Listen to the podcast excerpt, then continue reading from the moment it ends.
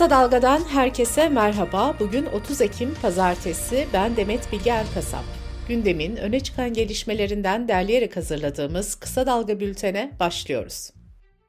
Cumhuriyet'in 100. yılı tüm yurtta kutlandı. Anıtkabir'de düzenlenen törene Cumhurbaşkanı Erdoğan, CHP lideri Kemal Kılıçdaroğlu, MHP Genel Başkanı Devlet Bahçeli, İyi Parti lideri Meral Akşener, bakanlar, yüksek yargı üyeleri, askeri erkan ve çok sayıda siyasetçi katıldı. Erdoğan, Anıtkabir özel defterine Cumhuriyetimiz hiç olmadığı kadar güvendedir, emin ve ehil ellerdedir yazdı. Anıtkabir'e gelen bir grup ise gençlik seninle gurur duyuyor, her yer Tayyip, her yer Erdoğan sloganları attı. Siyasi parti liderleri de yayınladıkları mesajlarla Cumhuriyet'in 100. yılını kutladı. CHP Genel Başkanı Kemal Kılıçdaroğlu, yeni yüzyılda Cumhuriyetimizin demokrasi özlemini yerine getirmeliyiz dedi. MHP Genel Başkanı Devlet Bahçeli de mesajında, Türkiye Cumhuriyeti mesut, muvaffak ve muzaffer olacak, ilelebet yaşayacak ve yaşatılacaktır ifadelerine yer verdi. İyi Parti Genel Başkanı Meral Akşener de, Cumhuriyetimizin Yılmaz bekçileri olacağız dedi. HDP'nin mesajında ise şu ifadeler kullanıldı. Cumhuriyet bir yüzyılı geride bıraktı. İkinci yüzyıla girerken onu bir demokratik cumhuriyet olarak yeniden inşa etmek tarihsel bir görev olarak önümüzde duruyor. Türkiye İşçi Partisi'nin mesajında da Cumhuriyeti halkın gerçek egemenliği olarak yani sosyalist cumhuriyet olarak esaretinden kurtaracak ve yüzyıllarca yaşatacağız denildi. Türkiye'nin dört bir yanında da törenler düzenlendi. Yurttaşlar sabah saatlerinden itibaren okullarda, caddelerde ve kent meydanlarında düzenlenen etkinliklere katıldı. Akşam ise ücretsiz halk konserleri verildi ve fener alayları yapıldı. Yeni haftanın ilk gününde gözler yargıda olacak. Anayasa Mahkemesi Gezi davası nedeniyle cezaevinde bulunan Türkiye İşçi Partisi Hatay Milletvekili Can Atalay'ın başvurusu üzerine hak ihlali kararı vermişti. Yüksek Mahkemenin kararı resmi gazetede de yayınlanmıştı. Buna rağmen Can Atalay cuma günü tahliye edilmedi ve araya hafta sonu girdi. Can Atalay ile ilgili mahkemenin bugün karar vermesi bekleniyor. Bu arada Meclis Başkanı Numan Kurtulmuş cuma günü yaptığı açıklamada Anayasa Mahkemesi'nin kararı ortadadır. Anayasa Mahkemesi'nin kararından sonra ilgili mahkemede kararını verecek ve meclis de gereğini yerine getirecektir demişti. Kasım ayı ile birlikte siyaset de hareketlenecek. 4-5 Kasım'da CHP'nin olan kurultayı var. Kurultayın ilk günü CHP'nin genel başkanı belli olacak. CHP lideri Kemal Kılıçdaroğlu Sözcü gazetesinden İpek Özbey'e verdiği röportajda gemiyi güvenli bir limana bırakmak üzere aday olacağını söylemişti. Kılıçdaroğlu partiyi bilgili, birikimli, iyi bir sosyal demokrata devredeceğim ifadesini kullanmıştı. CHP Genel Başkan adayı Özgür Özel ise Kılıçdaroğlu'nun bu ifadesini sürçülisan olarak değerlendirdi. Özgür Özel, CHP yönetimin babadan oğula devredilmesini 1 Kasım 1922 gününde terk etmiştir, kaldırmıştır diye konuştu. 31 Mart 2024'te yapılacak yerel seçim için de hazırlıklar sürüyor. Seçimlere işbirliği içinde gitmeye hazırlanan AKP ve MHP'den heyetler geçen hafta bir araya geldi. Gazete Duvar'ın haberine göre heyetler bundan sonra haftada iki kez toplanacak. Çalışmanın Aralık ayı başına kadar süreceği ve daha sonra genel başkanlara teslim edileceği belirtiliyor. Son söz genel başkanlarda olacak. Aralarında siyasetçi, gazeteci, aydın ve sanatçıların da bulunduğu 78 isim Kürt sorununun demokratik ve barışçıl temelde çözümü için hafta sonu bir araya geldi ve barışa çağrı başlıklı deklarasyonu kamuoyuna duyurdu. Kürt siyasetçi Ahmet Türk çağrının sadece bir başlangıç olduğunu belirtti. Ahmet Türk, barıştan yana olan herkes artık yüksek sesle düşüncelerini dile getirmeli, susarsak barışı asla yakalayamayız dedi. İsrail'in Gazze'ye yönelik saldırıları Türkiye'de protesto edilirken Amerikalı fast food ve kahve zincirleri hedef alınmıştı. Bu saldırılar tehlikeli boyuta ulaştı. Adana'nın Seyhan ilçesinde bir fast food restoran zincirinin şubesine giren bir kişi yemeğinizde bebek kanı var deyip çalışanlara saldırdı. Demirören Haber Ajansı'nın aktardığına göre bir restoran çalışanını bıçaklayan saldırgan gözaltına alındı. Dış politika ve dünyadan gelişmelerle bültenimize devam ediyoruz. İsrail'in Gazze yönelik saldırıları ve Gazze'de insani kriz sürerken olası kara harekatına dair İsrail'in açıklamaları da devam ediyor. İsrailli askeri yetkililer askerlerin ve zırhlı araçların Cuma gününden itibaren Gazze'nin kuzeyinde faaliyet gösterdiğini doğruladı. İsrail Başbakanı Netanyahu, kara harekatının Hamas'a karşı uzun ve zorlu geçecek bir savaşın ikinci aşaması olduğunu söyledi. Netanyahu ayrıca İsrail ordusu ve istihbarat teşkilatı Şabak'ın kendisini yanlış bilgilendirdiği yönünde bir paylaşım yaptı. İsrail Başbakanı gelen tepkilerin ardından bu paylaşımı sildi ve özür diledi.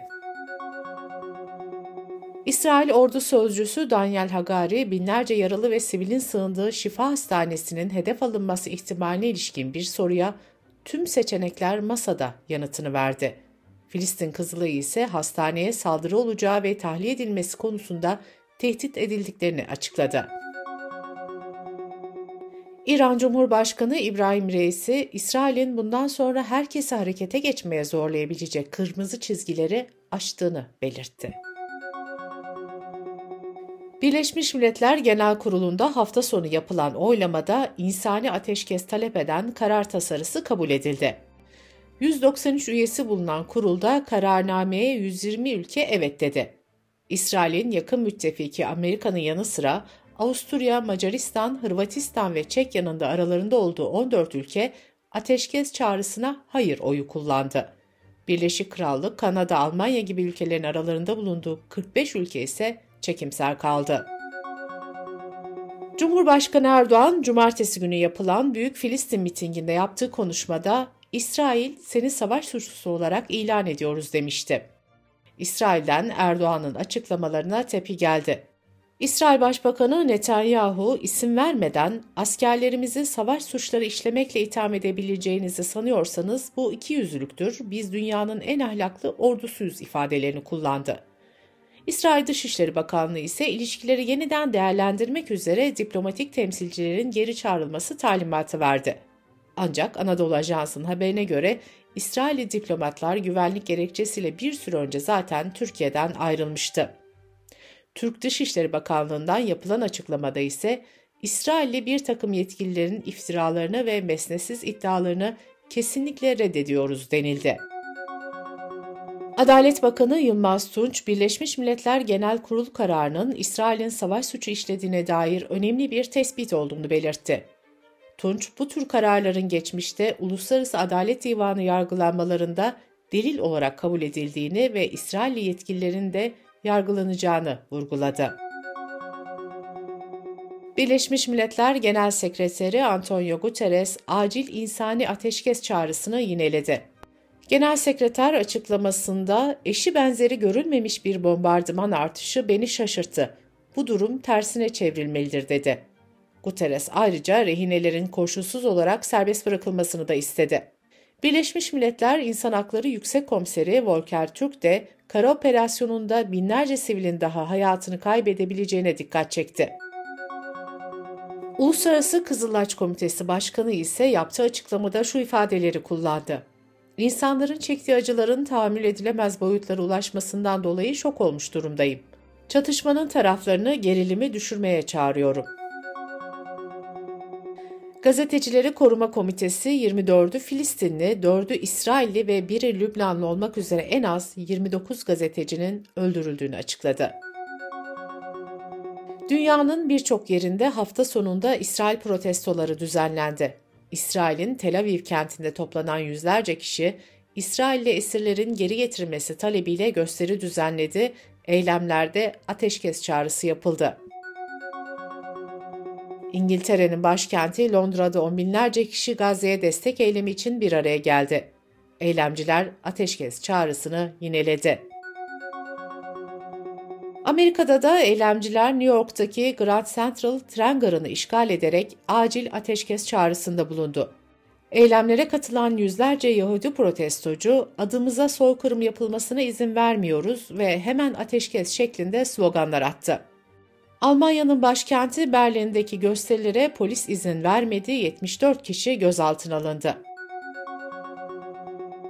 Dünyaca ünlü oyuncu Angelina Jolie, İsrail'in Gazze'de sivillere yönelik saldırılarına tepki gösterdi ve yardım çağrısında bulundu. Angelina Jolie mesajında sivil kayıpları önleyecek ve hayat kurtaracak her şey yapılmalıdır dedi. İran'da başörtüsü takmadığı gerekçesiyle ahlak polisinin şiddetine maruz kaldığı iddia edilen 16 yaşındaki Armita Geravant hastaneye kaldırıldıktan 28 gün sonra yaşamını yitirdi. Geravant'ın cenazesi Tahran'da defnedildi. Polis aile üyelerinin törene katılmasına izin vermezken 8 kişi gözaltına alındı. İnsan hakları savunucuları Geravant'ın başörtüsü takmadığı gerekçesiyle Tahran metrosunda ahlak polisi tarafından itildiğini veya darp edildiğini öne sürüyor. İran bu iddiayı reddediyor. İran resmi haber ajansına göre Gerevan tansiyonunun düşmesi sonucu bayılarak düştü ve başını vurdu. 22 yaşındaki Mahsa Amini de 13 Eylül 2022'de ahlak polisi olarak bilinen irşat devriyeleri tarafından gözaltına alındıktan sonra ölmüştü. Türkiye ile Yunanistan arasındaki normalleşme süreci devam ederken Yunan basını Türk vatandaşlarına Ege Denizi'nde bulunan adalara giriş için kapıda bir yıllık vize uygulamasına geçileceğini iddia etti. Yunan basının duyurduğu habere göre kapıda vize Rodos, Midilli, Sisam, Sakız, İstanköy, İlaryos ve Meis adalarında uygulanacak. Bültenimizi kısa dalgadan bir öneriyle bitiriyoruz. Gazeteciler Ayşe Yıldırım ve Sedat Bozkurt'un politika gündemini değerlendirdiği podcast'ini kısa dalga.net adresimizden ve podcast platformlarından dinleyebilirsiniz.